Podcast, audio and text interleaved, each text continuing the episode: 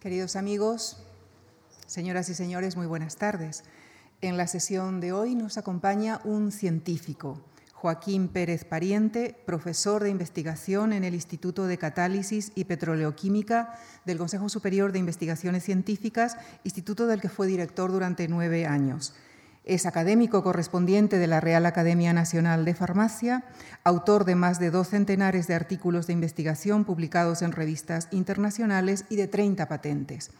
También ha publicado varios libros sobre temas científicos e históricos porque además de la investigación científica en el ámbito de las ceolitas y la eliminación de contaminantes en aguas potables, el profesor Pérez Pariente se dedica a la investigación y docencia en historia de la química y en particular ha trabajado en el tema que nos ocupa esta tarde, la alquimia. En este ámbito es autor de un ensayo muy didáctico titulado Alquimia y en cuyo prólogo indica que hay pocos términos más evocadores de lo misterioso, lo secreto, lo oculto que la palabra alquimia, pero indica también que es frecuente la identificación del término con prácticas mm, protoquímicas, es decir, de transformación de la materia eh, en, en periodos anteriores al establecimiento de la química como disciplina académica. En realidad, dice el profesor, todos estos puntos de vista tienen algo que ver con la alquimia, pero ninguno de ellos por sí solo la describe satisfactoriamente. Les dejo con el profesor Joaquín Pérez Pariente para que nos explique qué es la alquimia, cuáles son sus orígenes y cuál ha sido su desarrollo en la conferencia que ha titulado Alquimia, una búsqueda milenaria de la perfección material y humana. Muchísimas gracias.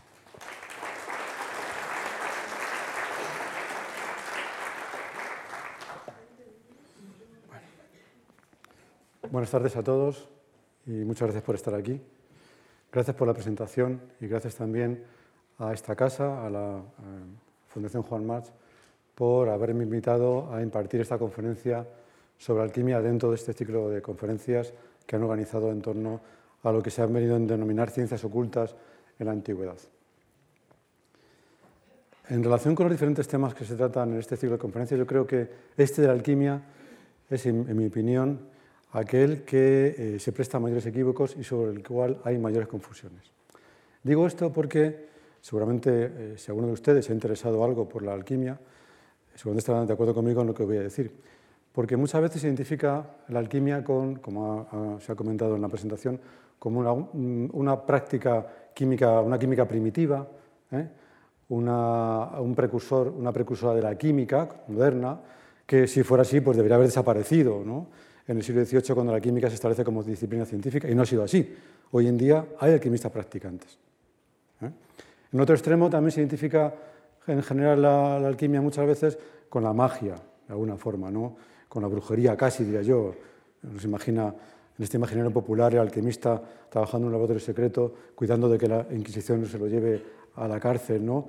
para quemarlo en una hoguera, fabricando unas pócimas como haría un hechicero o una bruja. ¿no? Incluso también eh, existe esa visión que desvincula la alquimia de todo, tipo de práctica material y la eh, transforma en una, en, una, práctica, digamos, espiritual, ¿no? en un tipo de misticismo, de alguna forma. ¿no? O incluso también se identifica la alquimia con prácticas antiguas para elaborar medicamentos o colorantes o vidrio ¿eh? o, o, aleaciones de metales preciosos. ¿no? Eso no es la alquimia. Lo vamos a ver hoy. De hecho, eh, agradezco además a la Fundación porque, por esta invitación, porque me permite explicar eh, qué es la alquimia, en realidad, porque yo creo que es lo más interesante. ¿eh? Y en concreto, qué hace un alquimista en su laboratorio y por qué lo hace. Porque esa es la clave de todo. Así que voy a dedicar la mayor parte de la presentación a ese tema, precedida por una breve introducción histórica, porque hay que poner la alquimia en su contexto histórico adecuado. Y al final también voy a comentar brevemente, en la medida en la que el tiempo me lo permita, cuál es la relación histórica que ha existido entre la alquimia, la ciencia y la química, por otra parte. Incluso voy a hacer alguna pequeña eh, nota acerca de la relación de la alquimia con el arte, con el arte moderno incluso. ¿eh? Para empezar entonces, ¿cuándo surge la alquimia? Bueno, la alquimia surge de forma independiente en dos lugares diferentes del planeta, muy alejados entre sí, en China y en Egipto. ¿eh? Surge primero en China en torno a una fecha incierta, pero quizás en torno al siglo, siglo III o IV antes de la era cristiana, ¿eh? y en Egipto en torno al siglo I o siglo II de la era cristiana. De forma, insisto, independiente. Y no hay una sola prueba histórica que acredite una influencia de la alquimia china sobre la alquimia egipcia. ¿eh? Como la alquimia occidental eh, tiene sus raíces en la alquimia egipcia y no en la alquimia china, yo no voy a hablar de la alquimia china, aunque es muy interesante. ¿eh? Y de hecho, sin, haber tenido contacto histórico, se constata una relación muy estrecha en cuanto a sus principios entre la alquimia china y la alquimia egipcia. Bueno, como he comentado, la, alquimia, en lo que se refiere al mundo occidental, surge en Egipto, ¿eh? en torno al siglo I siglo II, eh, en un Egipto fuertemente helenizado, aunque desde el punto de vista político era una provincia romana, pero la cultura dominante era una cultura griega, la cultura griega clásica, y esto hay que explicarlo un poco, ¿eh? porque hay que irse un poco más atrás, hacia el siglo IV, antes de la era cristiana, cuando Alejandro Magno toma la decisión de invadir el imperio persa con el fin de, derrotar, derrotarlo. Una empresa, digamos, que significaba pues, enfrentar a David contra Goliat. Pero contra todo pronóstico, eh, Alejandro tiene éxito en su empresa, efectivamente derrota, elimina al imperio persa, y eso supuso una gran revolución cultural en la época, porque en el fondo implicó romper una barrera cultural que hasta entonces había existido entre Oriente y Occidente. ¿eh? Así que esa barrera se rompe y las ideas fluyen más libremente entre esas partes del mundo, Oriente y Occidente. Y eh, Alejandro funda la ciudad de Alejandría, lleva su nombre, en el delta del Nilo, y a partir de entonces Alejandría se va a convertir en un crisol de culturas, en un crisol donde se funden, como digo, conocimientos que venían de todas partes del mundo. Además, era una ciudad muy cosmopolita, ¿eh? un centro comercial de primera magnitud, de hecho era la capital cultural del mundo en aquella época, en realidad, yo casi diría más que Roma. ¿eh? Eh, esa es la situación. Bueno, en ese mundo helenizado, surge la alquimia, como digo, en torno al siglo I, siglo II de la era cristiana, por primera vez en esta parte del mundo. ¿eh? Así que la alquimia se configura como una nueva forma de conocimiento. Eso lo quiero dejar claro desde el principio. Eso es lo que es la alquimia, una nueva forma de conocimiento. No una ciencia, diría yo, pero es una forma de conocimiento. Y se configura bajo la influencia de tres factores fundamentales, ¿eh? que están relacionados pues, con el medio cultural en el que nace, lógicamente. El primer factor es la religión egipcia. He dicho que era, Egipto era provincia romana, pero los templos tradicionales siguen abiertos. Digo los templos, los templos de culto egipcio tradicional, me refiero, ¿eh? no templos cristianos. Siguen abiertos y los fieles acudían a esos templos para celebrar ritos que se asemejan bastante a los rituales de la época faraónica, digamos, clásica, con ligeros cambios, pero eso sigue existiendo. ¿eh? El segundo factor es la presencia de un gran número de escuelas filosóficas y religiosas en el Egipto de la época. Todas ellas convivían. ¿eh? Me estoy refiriendo, por una parte, a las, escuelas filosóficas tradicionales griegas, aristotélicas o platónicas, pero también a la presencia de, lo que se denomina neoplatonismo, el estoicismo, el hermetismo, al cual se va a dedicar una conferencia dentro de este ciclo de conferencias, ¿eh? y también el cristianismo, como digo. Todo ello convivía en aquella época.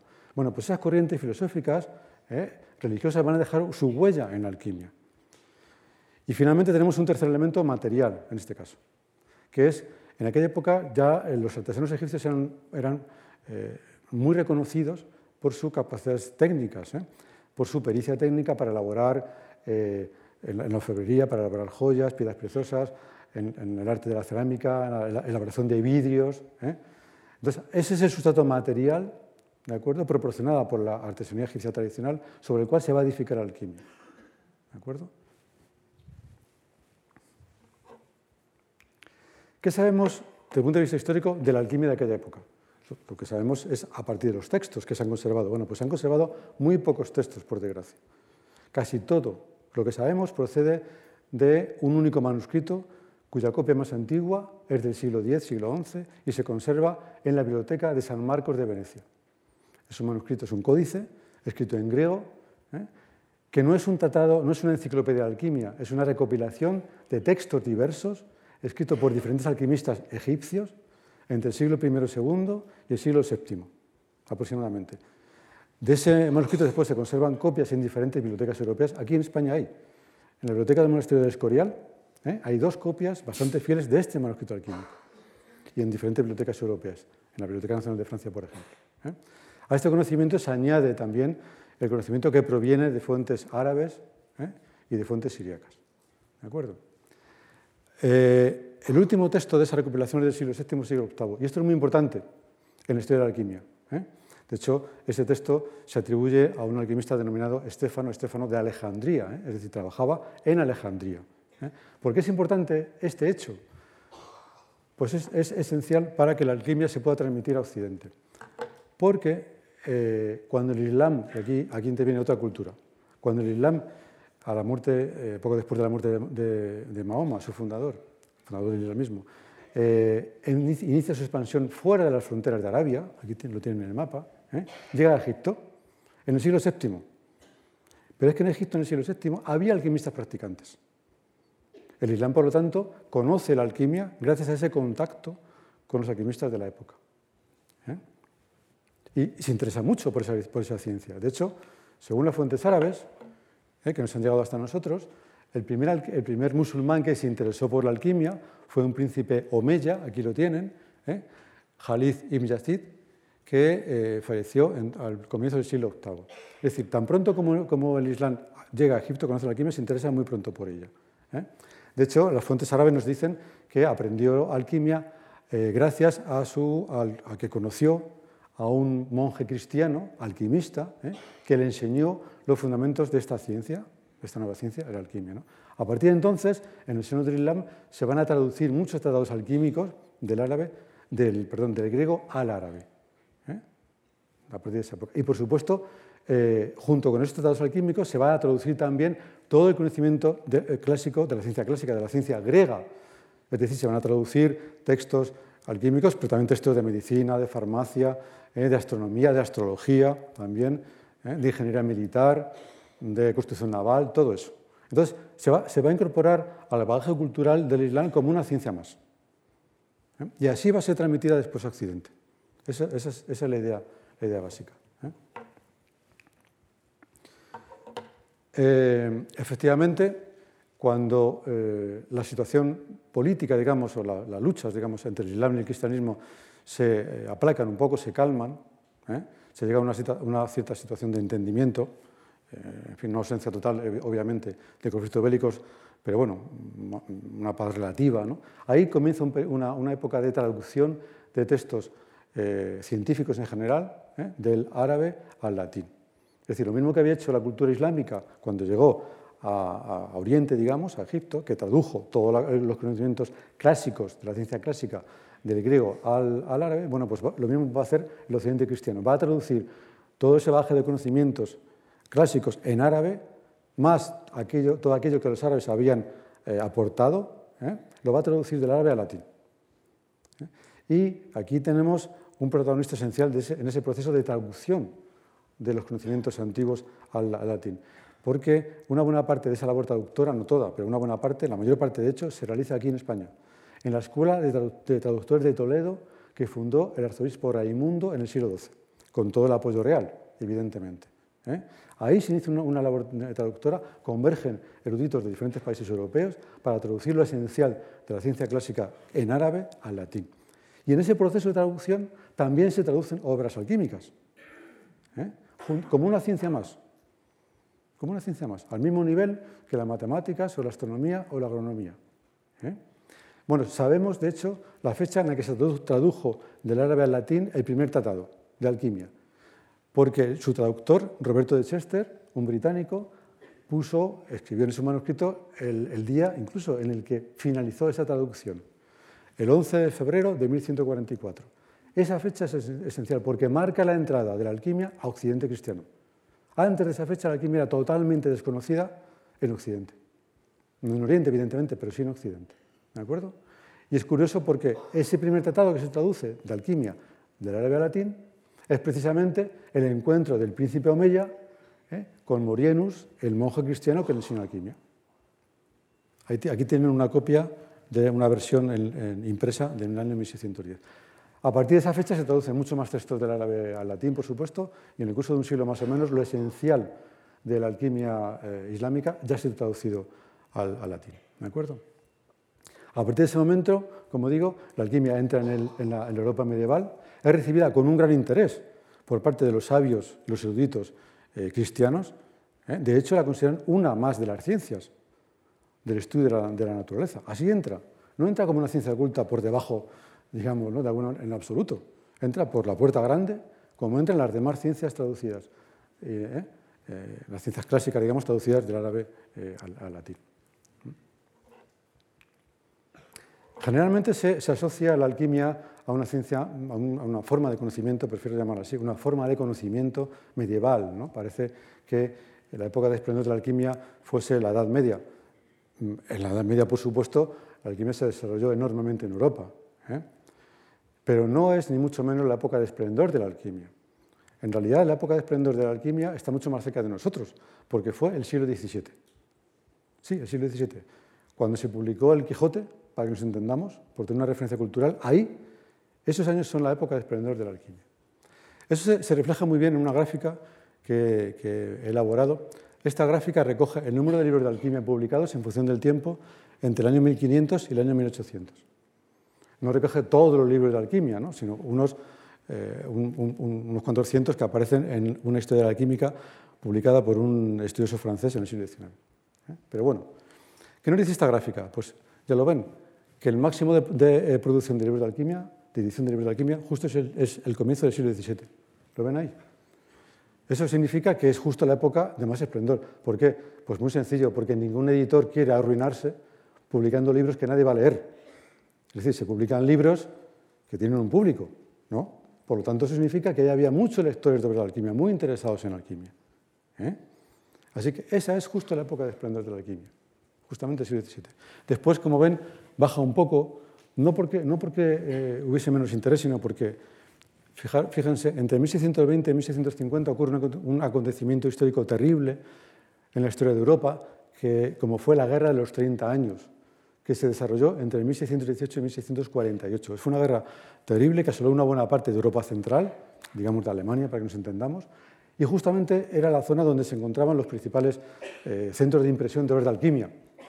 La guerra acabó con aquello cuando finalizó la guerra se recuperó un poco la producción de libros de alquimia, ¿de acuerdo? aunque ya iba declinando poco a poco. ¿eh? Eh, pero el número de libros impresos no es, la única ni mucho menos indicación eh, acerca de la popularidad de la alquimia en la época, ni muchísimo menos. De hecho, se constata que los nobles, reyes, emperadores no solamente tenían interés en la alquimia, sino realizaban actividades de mecenazgo, financiaban las investigaciones de alquimistas, financiaban la edición de sus obras. Eso era muy frecuente en Europa de la época. Hasta ese punto llegaba la alquimia. ¿eh? Quizás el caso más paradigmático, más emblemático, es el del emperador Rodolfo II, sobrino de Felipe II que tenía su sede en el castillo de Praga. Esto es una, imagen de Praga y ahí era la residencia del, emperador. Desde su residencia, él ejercía una gran labor de mecenado de las artes y las ciencias y también de la alquimia. Eran muy numerosos los alquimistas que acudían a la corte de Praga buscando financiación para su trabajo. Incluso se sabe que Rodolfo II tenía varios laboratorios de alquimia en su castillo y uno incluso en sus aposentos más privados y se piensa que él mismo muy probablemente realizara experimentos alquímicos con sus propias manos digamos, ¿no? Hasta ese punto era importante la alquimia en la época. ¿eh? Y ya hemos visto el tipo de, personas que se interesaban por esa, actividad humana, ¿eh? por la alquimia. Pero eh, es que también se constata la existencia en el siglo XVII, también en otros siglos, pero bueno, por centrarnos en el XVII, en la época de esplendor, se constata que varios científicos de un gran renombre se interesaron mucho por la alquimia. Voy a destacar solamente dos de ellos. El gran Isaac Newton, británico, y también su, el británico Robert Boyle. Newton, sí, yo no sé si esto quizás ustedes lo hayan oído eh, comentar, pero Newton, que se tiene por el gran icono de la ciencia moderna, casi parece que la ciencia moderna comenzó con Newton, ¿eh? y por supuesto que la ciencia le debe mucho a Isaac Newton, seguro, por sus aportaciones en física y en matemáticas, pero es que Newton también era alquimista. Sí, alquimista. Newton tenía su laboratorio alquímico en sus aposentos de la universidad, tenía un pequeño laboratorio, y ahí hacía experimentos alquímicos, efectivamente. Y no los, no los hacía, pues no podemos ser, bueno, quizás los hizo en su época ya mayor, cuando ya hizo todos sus, principales descubrimientos científicos. No, no, no. Newton practicó la alquimia a la vez que hacía sus principales descubrimientos científicos. Y no se dedicó poco a la alquimia, porque se calcula que Newton escribió en torno a 1.200.000 palabras de alquimia, en, forma manuscrita. Imagínense, 1.200.000 palabras. Eso son varios miles de páginas sobre alquimia. ¿eh? Además, Newton además, además de sus estudios alquímicos, encima se dedicaba al estudio de la Biblia y dejó otros miles y miles de páginas sobre sus estudios bíblicos. ¿eh? Pero Newton nunca quiso publicar nada sobre alquimia. Vamos a entender después por qué. De hecho, quiso quemar sus papeles alquímicos. Menos mal que no lo hizo. Y hoy en día se conservan manuscritos alquímicos de Newton en diferentes bibliotecas europeas y norteamericanas. La, otra personalidad que quería destacar es, Robert Boyle, que hizo un, gran científico. La palabra científico es un poco anacrónica, ¿eh? porque la palabra científico se, inventó, es un neologismo, se inventó en el siglo XIX. Ellos se llamaban filósofos naturales.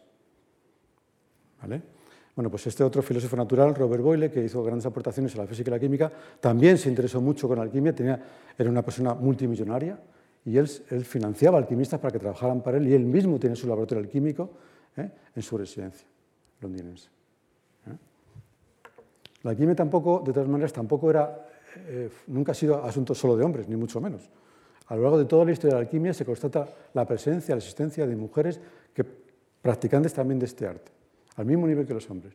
Voy a destacar también en el siglo XVII a tres, a tres mujeres eh, que han dejado huella histórica por sus estudios eh, diversos y también sus estudios alquímicos. La primera es, son dos francesas, la primera es Marie de Gournay.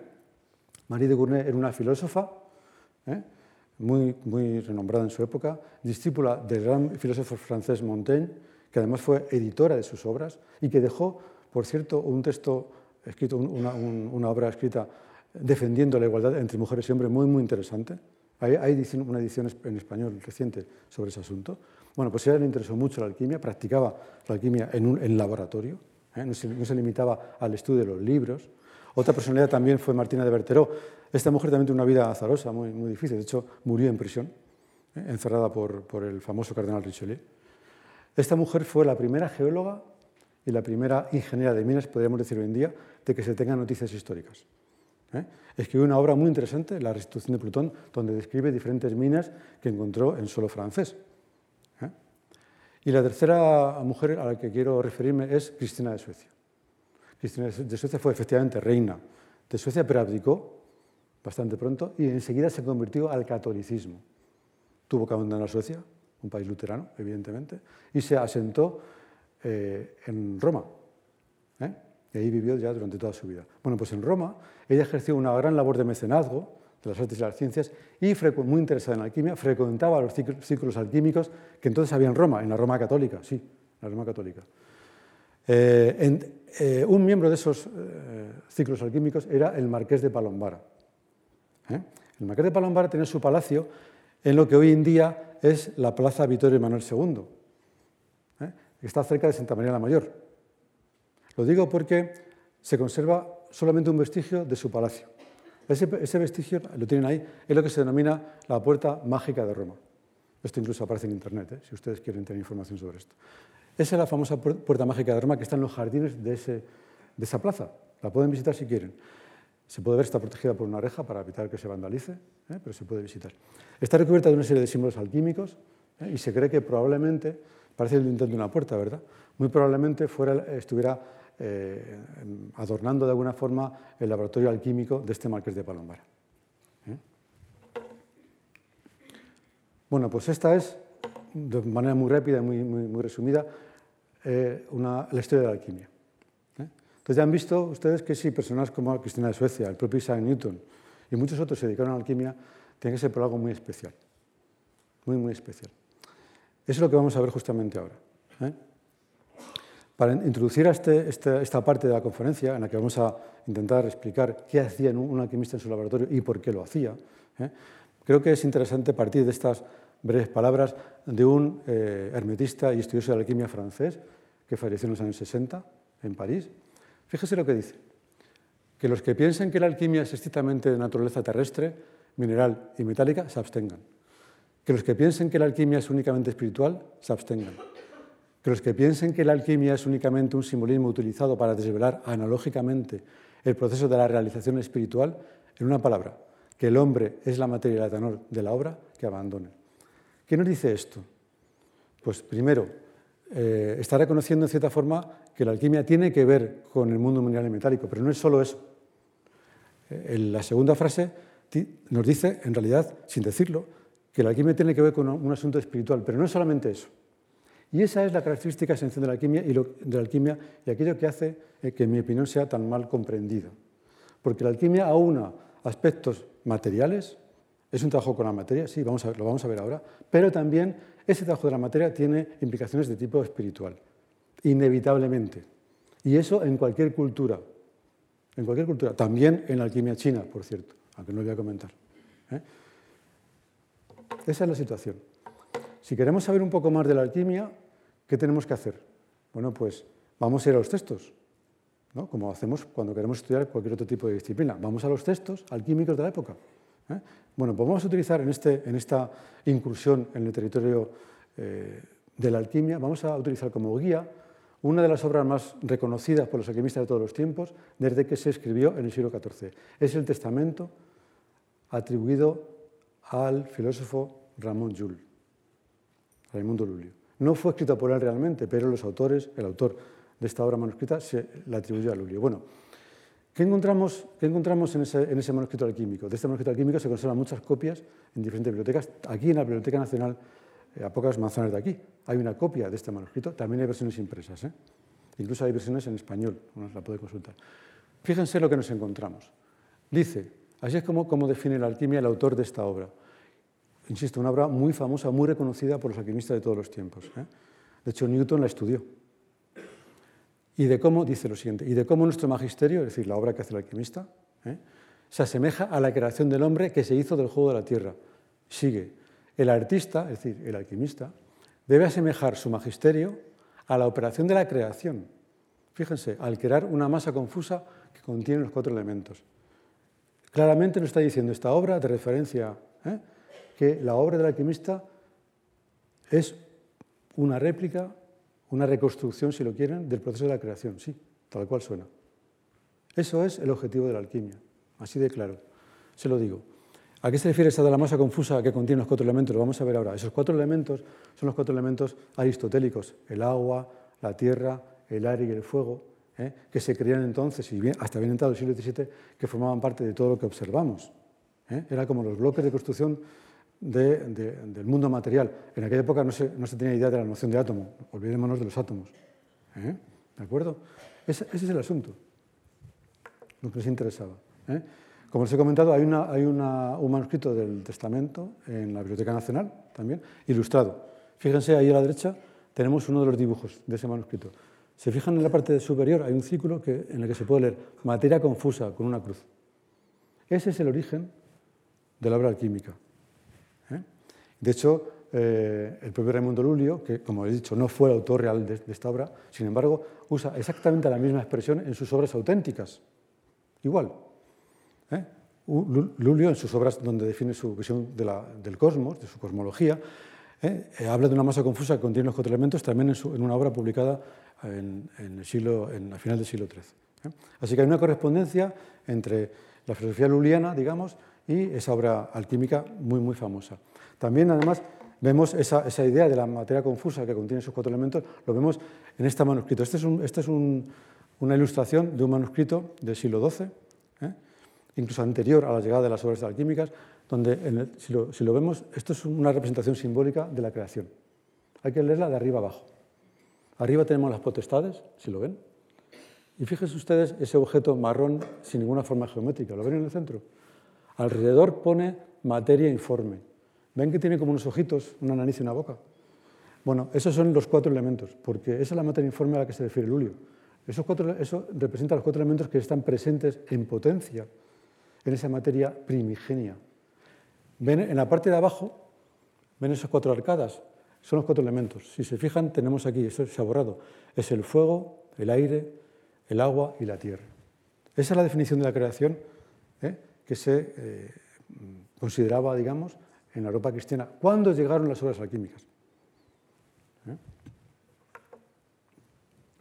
Y efectivamente, esa, eh, semejanza que establece la alquimia entre la creación y sus propias operaciones de laboratorio aparece muchas veces representada en las obras alquímicas. Eso es una constante en la alquimia. ¿eh? Por ejemplo, aquí tenemos un, grabado que ilustra una obra de alquimia que está en una colección de textos alquímicos publicada en Alemania en 1678, que por cierto, hay un ejemplar de este libro, también está en la Biblioteca Nacional, se puede consultar.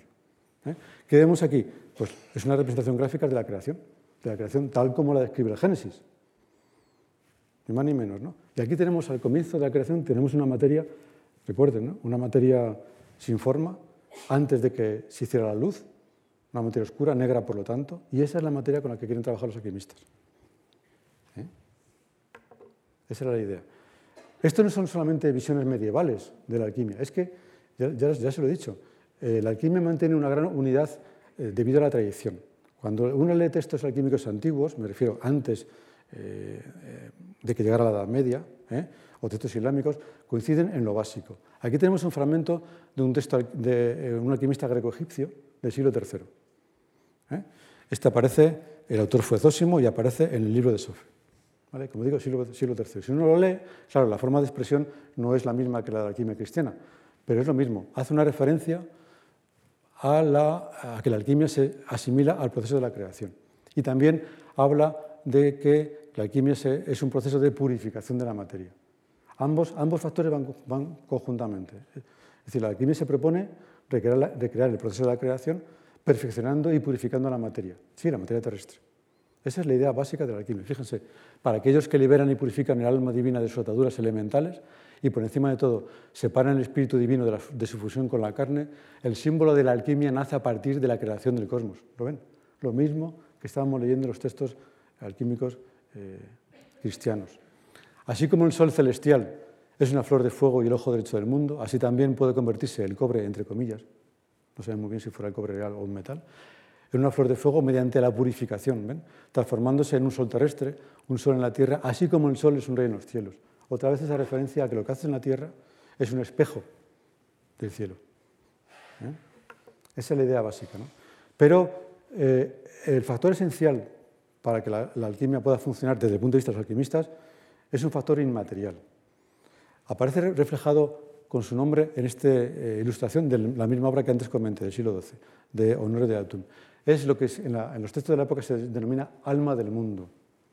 Vamos a ver una representación de esta alma del mundo en un, texto, en un grabado alquímico del siglo XVII. ¿eh?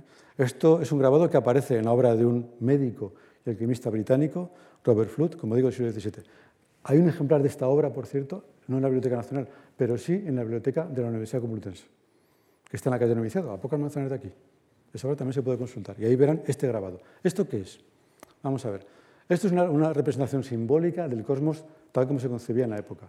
En el centro tenemos la Tierra, ¿Lo ven? Hay unas plantas, en fin. Luego tenemos las esferas de, los planetas, sucesivamente, del Sol y de la Luna.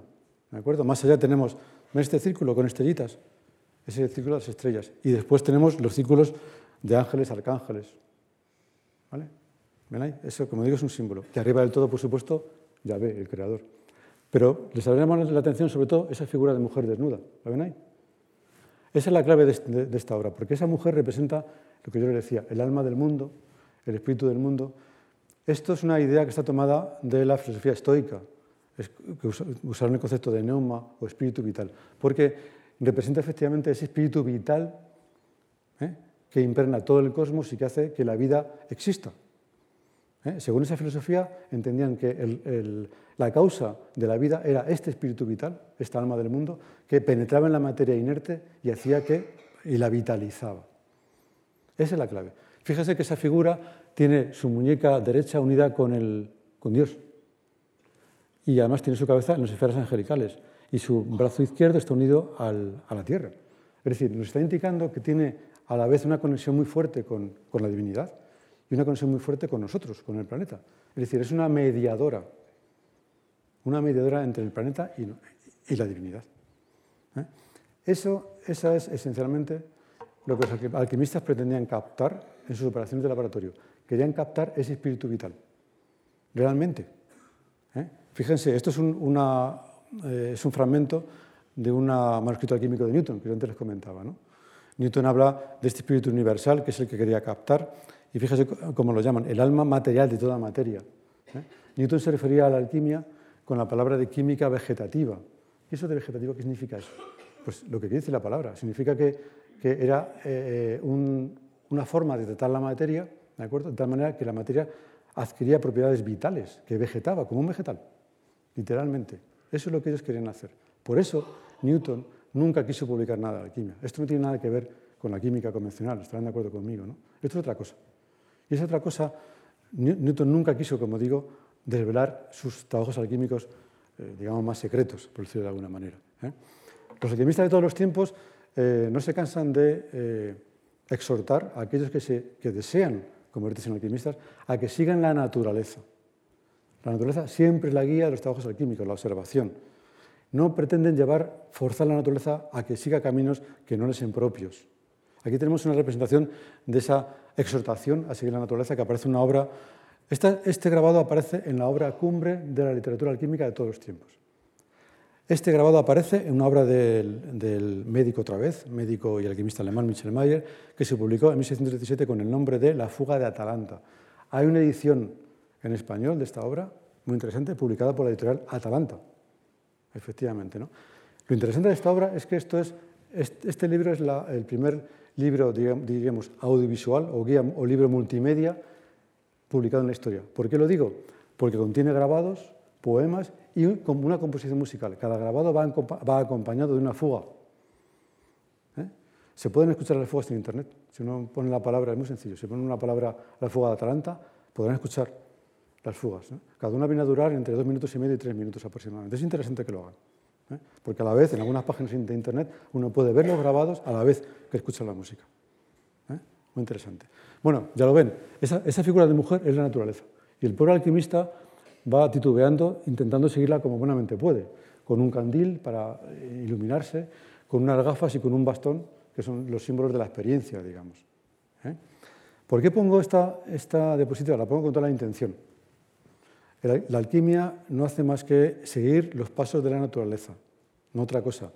Esto me recuerda la primera charla de este ciclo, la primera conferencia de este ciclo, por el profesor Emilio Suárez, ¿eh? dedicada a la magia. Si recuerdan, quizás algunos de ustedes estuvieron aquí, en todo caso yo lo, comento, el mago intenta forzar ¿eh? que las cosas vayan por un camino que no es natural, según su voluntad, según su capricho. Por eso la alquimia no tiene nada que ver con la magia. ¿eh? Por eso los textos alquímicos exhortan permanentemente a seguir el curso de la naturaleza y por eso también a veces se asimila la alquimia a la agricultura. Y eso es un poco extraño, ¿no? No. Porque eh, de la misma manera que un agricultor siembra una semilla esperando que crezca eh, una semilla de trigo, que crezca una espiga de trigo después, eh, el alquimista hace lo propio, de forma natural. un agricultor no hace actos de magia para producir de una semilla de trigo un, un ciruelo. ¿Están de acuerdo conmigo? ¿no? Tiene que preocuparse de sembrar en, el momento adecuado, de regar, en fin, lo que ha sembrado ¿eh? y esperar. Eso es lo que tiene que hacer, cuidarlo para que de forma natural florezca. Por eso la alquimia a veces se denomina en algunos textos agricultura celeste. Recuerdo, esa, esa, palabra celeste proviene de esa referencia al alma del mundo, al espíritu universal que los alquimistas necesitaban para poder progresar en su obra. ¿eh? Así que la actitud del alquimista eh, se parece mucho a la que, representa este, esta, pintura del pintor francés Millet, el Ángelus. Esta actitud de recogimiento, de oración por los bienes recibidos, porque todos los textos de alquimia se eh, refieren también a la alquimia como un don de Dios. ¿eh? Un don de Dios. Es una gracia. El alquimista se, la tiene que ganar, pero no está en su mano conseguirlo. Esto que estoy comentando del espíritu universal, del alma del mundo, suena un poco extraño, ¿no? por tanto esotérico, quizá, ¿no? No lo es en absoluto desde el punto de vista alquímico. toda la filosofía alquímica, toda su cosmología, se concreta en operaciones de laboratorio específicas. Esa es la característica principal de la alquimia, llevar al laboratorio principios filosóficos. Y esa es la gran novedad ¿eh? que han aportado, eh, digamos, a la cultura humana, si lo queremos decir así. ¿eh? Por ejemplo, eh, esto que yo comento del espíritu universal, el alma del mundo. Ellos piensan que eh, ese principio de vida se puede concretar, se puede concentrar en ciertas sustancias. Por ejemplo, en el rocío. Encontramos muchos tratados eh, renacentistas y barrocos en el siglo XVII que prescriben la recolección, la recogida del rocío. ¿Por qué? Porque pensaban que el rocío concentraba ese espíritu vital. Fíjense en este grabado del libro mudo. Es un, libro alquímico, se llama libro mudo, un poco raro. recibe ese nombre porque está compuesto solo de grabados. Aquí no hay ningún, ningún texto, solo grabados. Fíjense este grabado. Tenemos ahí una pareja de alquimistas que está escurriendo un paño impregnado en rocío y lo está eh, vertiendo en una palancana con la que después, después van a trabajar con ese, con ese rocío. ¿no? Se fijan que al fondo hay dos animales. Eso es un, un carnero y eso es un toro, que pintan ahí dos animales. Bueno, es una forma de representar. El carnero se asocia a la constelación de Aries. Y el toro se asocia a la constelación de Tauro. Pero es que resulta que Aries y Tauro son las constelaciones de la primavera. Ahora estamos en Aries. ¿Y eso qué, importancia puede tener? Pues para los alquimistas mucho. Porque resulta que eh, es justo cuando, en la primavera, cuando el planeta parece revivir del letargo invernal. Ellos pensaban entonces que en el momento en el que ese espíritu universal se eh, manifestaba con su mayor esplendor en la Tierra. Y eso, pensaban ellos, se concentra, se puede capturar en ese rocío. ¿Vale? Fíjense. Ahora con ese rocío van a tratar sus materias en el laboratorio. ¿vale? ¿Para qué? Pues para hacerlas revivir. ¿Eh? vamos a seguir utilizando el, testamento de Pseudoluliano como guía en esta inclusión en alquimia. ¿no? Eh, otra frase del testamento. Fíjense, entre comillas, lo que las fuerzas naturales y celestes, celestes hacen en los vasos naturales, es decir, en los lugares en los que se encuentran los metales en estado natural, ¿dónde se encuentran los metales en estado natural? En las minas. En las minas. Lo hacen también en el interior de los vasos artificiales, cuando estos son construidos a la manera de los vasos naturales. ¿Qué significa eso? Si lo piensan por un momento. Lo que quiere decir ese texto es que los alquimistas tienen que imitar tienen que fabricar en su laboratorio como si fuese una mina. ¿Y por qué hacen eso? Pues porque en la antigüedad, y también en esa época, hasta el siglo XVIII incluso, se pensaba que los metales y los minerales evolucionan espontáneamente dentro de la Tierra, sí, dentro de la Tierra. ¿no? Consideraban que el metal, el metal era como un embrión, ¿de acuerdo? Y la Tierra era una matriz que acogía ese embrión. Y ahí se gestaba. Así pensaban. De tal manera que todos los metales con suficiente tiempo acabarían convirtiéndose en qué? Pues en el metal más perfecto de todos, en el oro, el símbolo de máxima perfección. Así pensaban ellos. Entonces, eso es que tiene que hacer el alquimista. La alquimia consiste, insisto, en una imitación de procesos naturales. Hace eso, solo, igual que un agricultor. Un agricultor, al fin, y al cabo, cuando siembra, está imitando un proceso natural, obviamente. ¿Eh? Lo mismo hace el alquimista. Por eso diseñan aparatos de laboratorio un poco eh, curiosos. Fíjense en ese grabado que tenemos a la derecha. Eso no es un grabado, perdón, es un dibujo. Un dibujo que aparece en un manuscrito también del Testamento del siglo XV. Eso es un horno. Quizá no se ve bien, pero esta es la parte. Por la, eh, aquí se introducía el carbón vegetal y aquí se recogía las cenizas. Ven arriba que hay un pequeño recipiente con forma de pera, arriba del todo. Eso es un matraz donde ponían sus, eh, las sustancias que querían, que querían calentar. Y lo metían dentro de, fíjese, pone olla, olla. Pues sí, una olla, un recipiente. ¿Para qué hacían eso tan extraño? No? Pues porque tenían que calentar la sustancia contenida en ese matraz a una temperatura muy moderada durante mucho tiempo, como ocurre en una mina, ¿eh? o bien como ocurre cuando se, eh, incuba un huevo. ¿vale? Igual, por la misma razón. Eso es lo que ellos querían hacer. ¿De acuerdo? Y fíjense que antes hemos, eh, en un texto anterior hacía referencia al uso de materias, de sustancias minerales. Efectivamente, los alquimistas trabajan con sustancias minerales que hacen evolucionar, que intentan perfeccionar. ¿eh? Si la operación alquímica tiene éxito, eh, ¿qué ocurre? Según los textos, quiero decir. Pues ocurre lo siguiente. Todos los textos indican que esas operaciones alquímicas transcurren a través de una serie de tres fases que se identifican fácilmente por el color.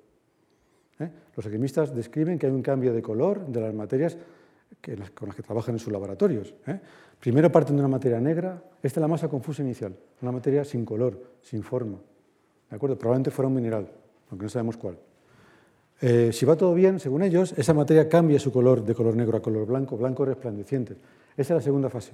Y finalmente, la materia, la materia continúa su evolución hasta obtener una sustancia de color rojo, cristalino, ¿de acuerdo? Y extremadamente densa. Esa sustancia final es la famosa piedra filosofal. Ustedes habrán, oído hablar de ella. Esa, es la sustancia final de, los trabajos alquímicos. ¿eh? Eh, qué ocurre? Pues que esa sustancia es la que, según los textos, tiene capacidad de transmutar metales no nobles como el, hierro, el, plomo o el estaño en oro, el, metal más perfecto de todos ellos. Eso no es algo anómalo, no es algo antinatural, al contrario. Se lo acabo de comentar. Fíjense que existía la idea, no solo dentro de los alquimistas, sino en la cultura de la época, existía la idea de que los metales evolucionan de forma espontánea en las minas hasta convertirse todos en oro si le damos tiempo suficiente. Claro, entonces el alquimista lo único que hace es acelerar ese proceso, ni más ni menos, pero es un proceso natural. ¿eh? ¿De acuerdo? Eso, esa idea hay que tener en la cabeza. Yo, he puesto ahí un par de imágenes arriba un poco peculiares. Ese pájaro que está ahí, dirán ustedes, ¿y ese pájaro qué es? Bueno, pues ese pájaro de plumaje rojo que está sobre un fuego es el famoso fénix. Ustedes habrán, oído hablar de él, que renace de sus cenizas. Bueno, pues, pues lo ponen como símbolo de la piedra filosofal que también renace de sus cenizas, digamos, después de la operación alquímica. Y a la derecha, a la izquierda, perdón, tenemos una figura de Cristo resucitado.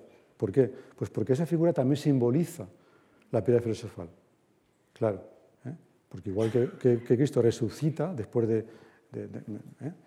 ser eh, muerto, pues igual la materia resucita después de, estas etapas en las que la hemos mortificado, de alguna manera. De esa, materia caótica, oscura, negra, surge esa, esa sustancia resplandeciente.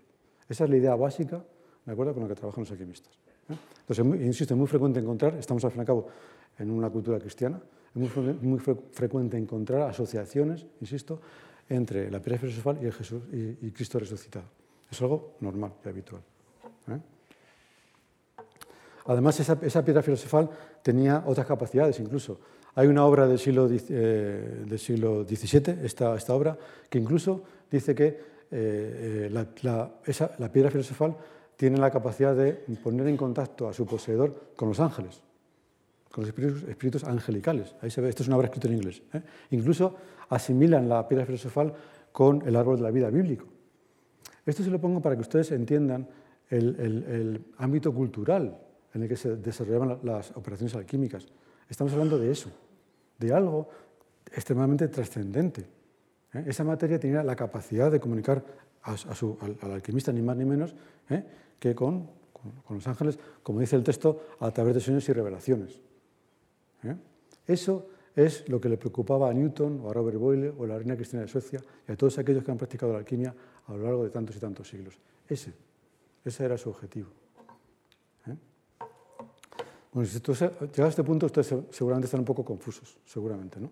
Porque dirán, bueno, pero vamos a ver, si la alquimia es esto, entonces esa relación que, uno oye hablar, a la que yo me refiero al principio, entre la alquimia y la magia, la preparación de sustancias y la medicina, eso, entonces, ¿qué ocurre con eso? Eso hay que explicarlo, porque es cierto, eso, es un hecho histórico, que la alquimia se relaciona con todas esas, disciplinas. ¿Pero por qué? Porque la alquimia de verdad es lo que acabo de comentar. Entonces, esto hay que explicarlo de alguna forma. La explicación básica es una explicación bastante material, y es que los alquimistas inventan un equipo de laboratorio hasta entonces desconocido y que hoy en día es extremadamente popular en la química y casi en la cultura eh, convencional, digamos, que es la destilación. Sí, la destilación.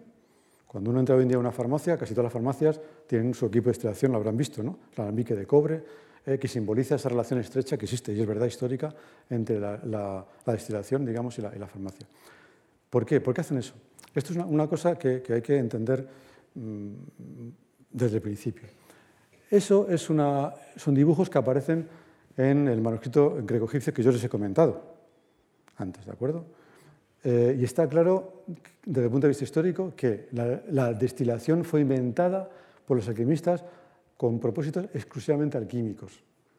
Es decir, en el siglo II, III, los alquimistas inventan la destilación y no hay ni una sola evidencia histórica, ni una sola, que nos diga que la destilación se conocía fuera del ámbito de la alquimia fue una invención exclusiva de los alquimistas.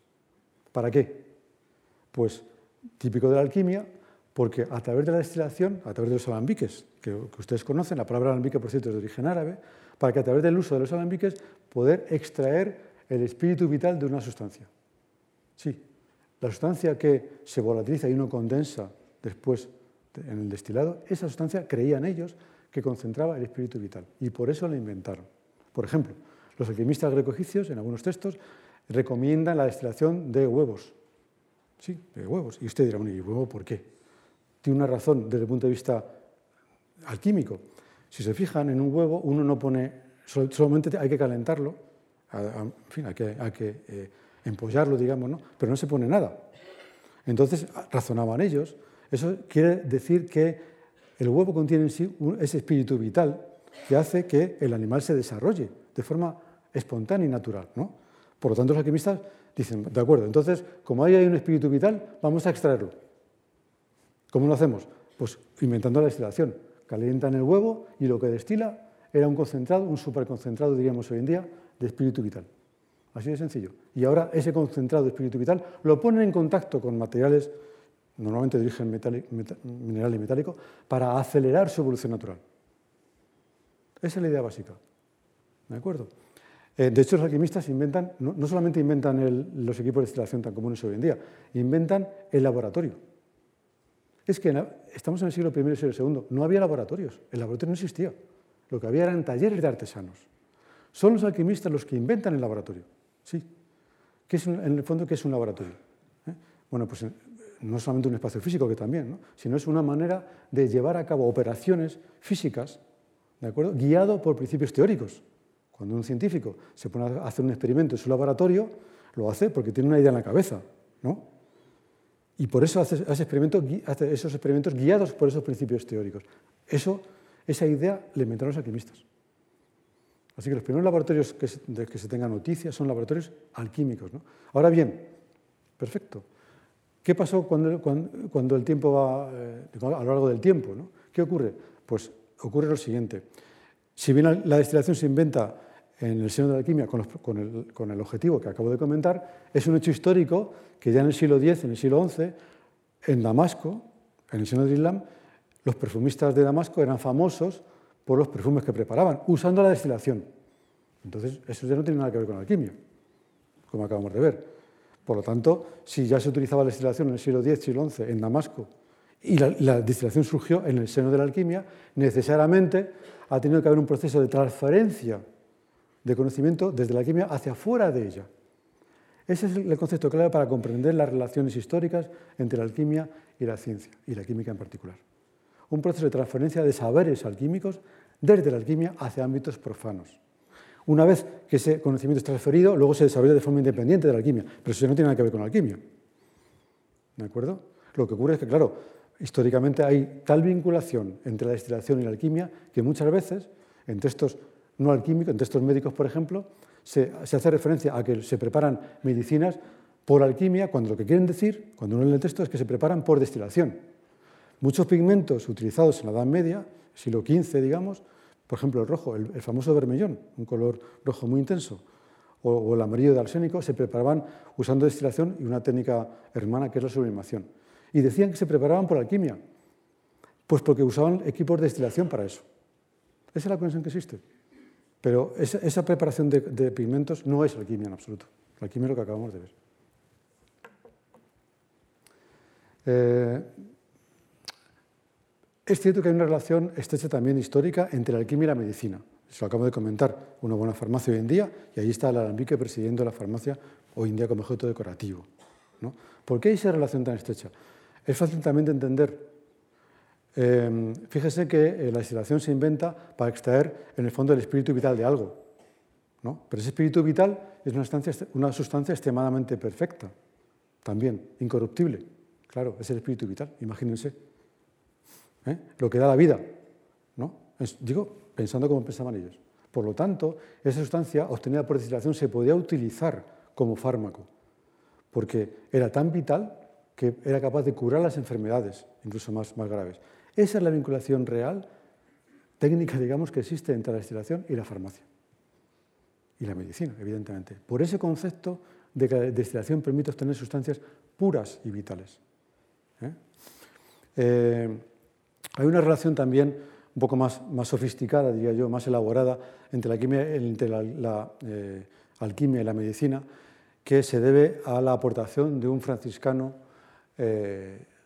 que realizó su obra en el, siglo XIV, en 1350, Juan de Rupertisa.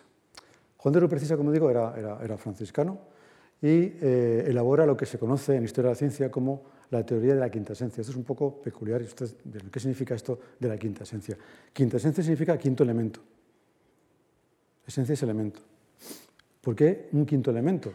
Pues por lo siguiente. Antes les he comentado que la filosofía aristotélica considera que todo lo que existe está formado por cuatro bloques básicos, cuatro elementos que antes, antes comenté, el aire, el agua, la tierra y el fuego. ¿De acuerdo?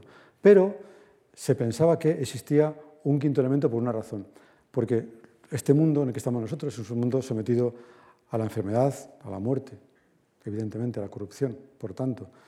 Entonces pensaban que esos cuatro elementos estaban asociados a la decadencia. Sin embargo, cuando uno observa el cielo, miras al cielo, uno ve siempre allí las estrellas, los planetas, siempre girando sus órbitas, nunca desaparecen, ¿no?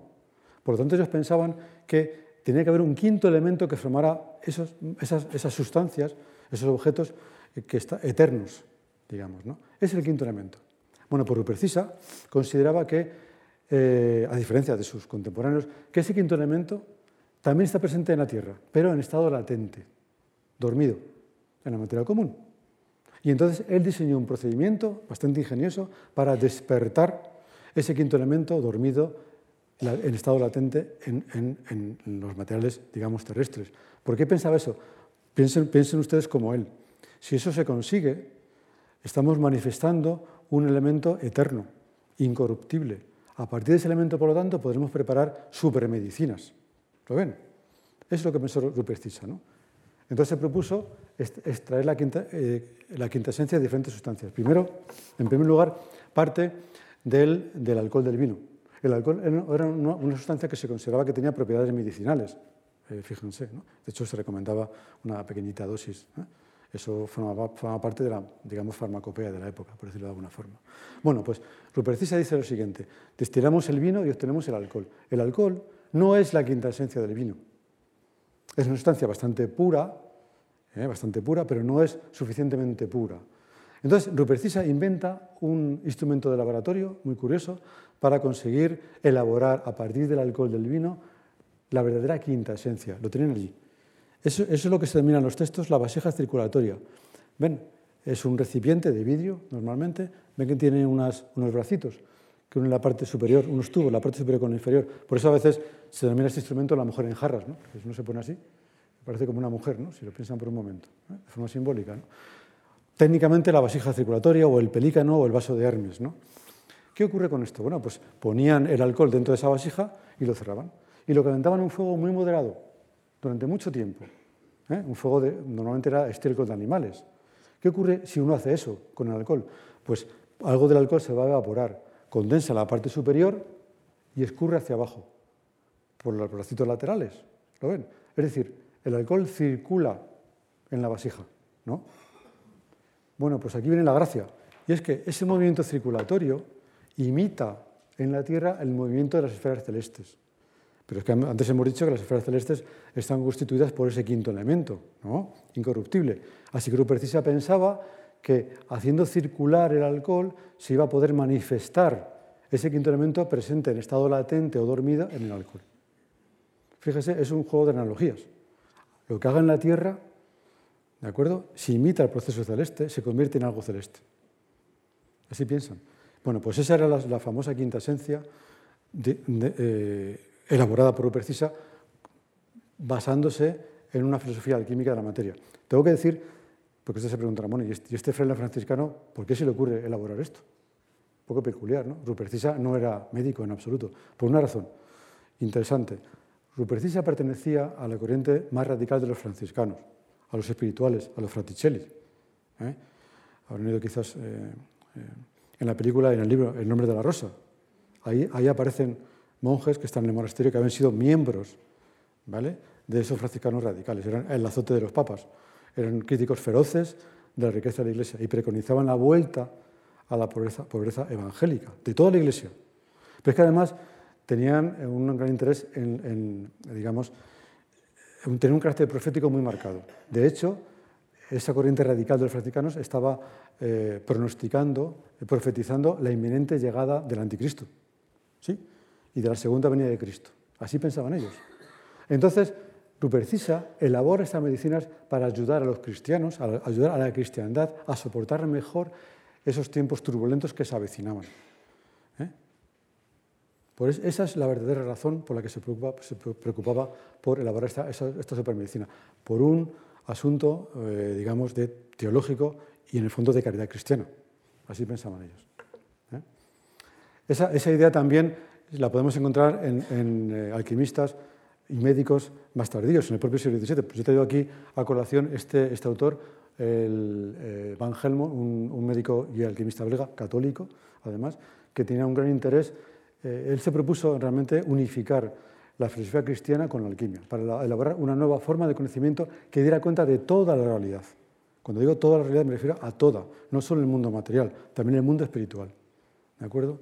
Y él, también procuraba elaborar medicinas superpotentes con una, eh, digamos, mm, con una finalidad de caridad, ¿eh? para suministrar esas medicinas a los pobres que no podían pagarlas.